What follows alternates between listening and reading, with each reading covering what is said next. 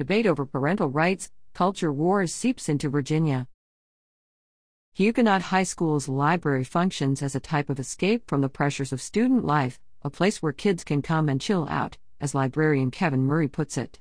He doesn't give out grades or assign homework, so it makes sense why so many students like spending their time there, a serene space away from the bustling halls of high school.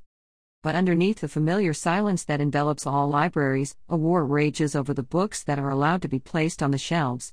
Public schools across the nation have become a focus on the debates surrounding parent and government involvement in students' education, from picking novels to the curriculum taught in classrooms. The culture wars reached Virginia's divided General Assembly during this election year session. Republicans introduced legislation aimed at increasing parental involvement in public schools through cataloging and flagging books in libraries, increasing parental permission requirements, allowing parents to restrict their child's access to certain books, and parental review of public school curriculum. Most of the parental rights bills passed the Republican controlled House but then failed along party lines February 16 in the Senate's Education and Health Committee, where Democrats are in the majority.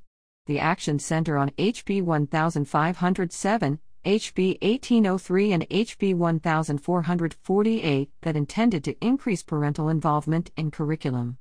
And though these bills may have been killed, the polarizing battle for parental rights and government oversight remains alive. Mixed sentiments among parents, teachers, librarians, politicians, and experts seem to indicate that it's not going away anytime soon. The battles in Virginia are a reflection of tensions nationwide, perhaps most notably in Florida, where the Parental Rights in Education Act, commonly known as the Don't Say Gay Act, was passed in 2022. Under the law, classroom discussion and instruction in public schools about sexual orientation or gender identity is prohibited from kindergarten to third grade. Discourse over banning books isn't new to school boards across the nation, but they've increased in the context of the debate over parental rights. You know, back in the old days, when I was younger, with parents, there was kind of like this blind faith, Murray said. Of okay, go to school, learn this, learn this. There wasn't that many questions asked as to what you're being taught. Patrick Miller, president of the Henrico Education Association and an English teacher at Highland Springs High School, said he believed educators in the county saw parents as equal partners in their children's education. To Miller, too much parental involvement can signal a lack of trust in teachers. While any parent should have the right to ask specifically what their kid is reading or learning in school, I would appreciate trust from parents when it comes to my professional judgment, having studied for a master's degree in teaching literature and writing and reading strategies to students, he said. In his decade of working for Henrico County Public Schools, Miller said he had never known a book to be outright banned. However, as far as challenges to curriculum and challenges to books, he said he has seen that all over, not just concentrated in one location. A lot of times, communities have different points of view on how they handle things, from Southwest Virginia to the Tidewater area, said Shane Riddle, the Virginia Education Association's Government Relations and Research Director. That's why school board members are elected to represent not only the parents but all community members. Richmond School Board member Jonathan Young said he fully supported the parental rights bills and believes that those schools have been better at emphasizing the central role of parents, they are still too infrequently prioritized. I really truly wish more parents in K 12 across this country would invest the kind of labor and time to scrutinize what their students are learning, he said and school board members have a duty to consider families' wishes and needs, Young said. The families have made a conscious decision to entrust us as a school district with protecting and educating the most important thing in the world to them, their children, he said. Although he does not think that trust in teachers and pushing for parental involvement in curriculum are mutually exclusive, Young said that what parents are seeking for their children is the most important consideration. You have to meet the customer where they're at, he said. As a father of three school age daughters, Murray, the Huguenot High Librarian in South Richmond, has his opinion on how involved he should be in their education.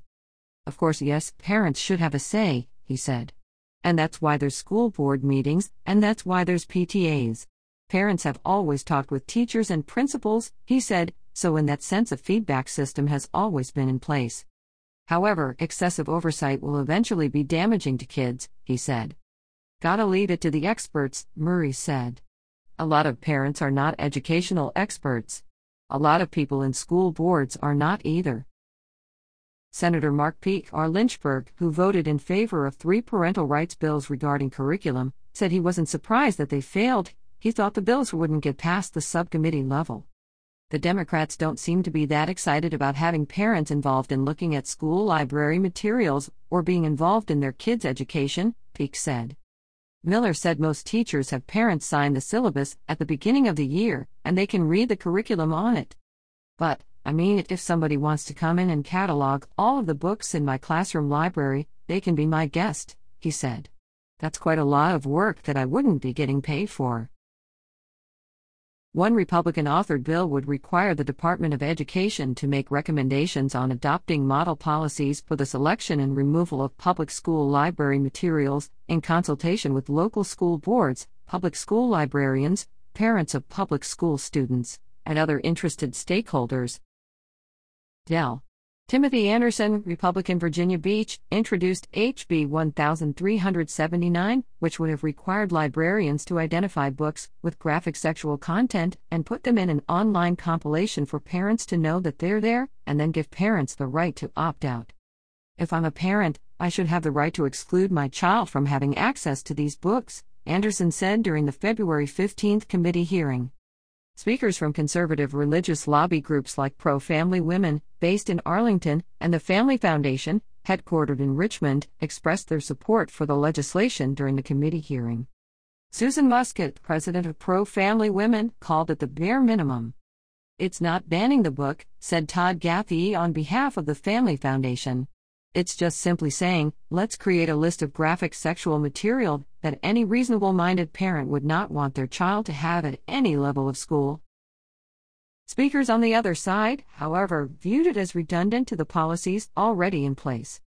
Librarians regularly partner with parents, Nathan Sekinger, president of the Virginia Association of School Librarians and librarian at T. Benton Gayle Middle School in Fredericksburg, told the committee.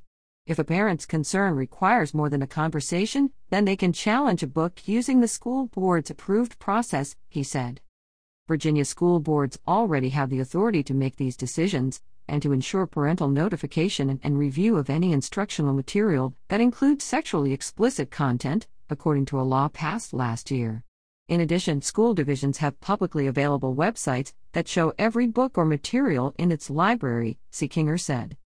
Since Murray started his position as the high school librarian in 2017, he has never been challenged on any books. I've been lucky, he said. Murray said he opposes banning books, but believes there are some titles inappropriate for children. Because every high school kid, even though they're roughly the same age, they're not the same maturity level, he said. So, some kid who's 16 can handle or understand a book dealing with sexuality or dealing with violence in a manner that's more like an adult, and some kids who are 17, 18 won't be able to handle it that well. The selection of books for a school system is decided based on a variety of factors, from selections of vendors and publishers to student recommendations, Murray said.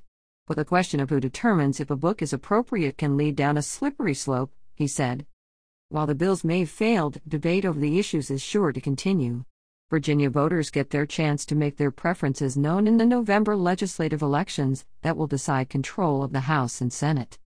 And in the meantime, Riddle said there's a chance for solutions to come forward at the local level at school board and city council meetings or within individual schools. From my perspective, that's the place to do that, that's the place to have those debates, he said. That's the place to work together to try to find solutions to problems.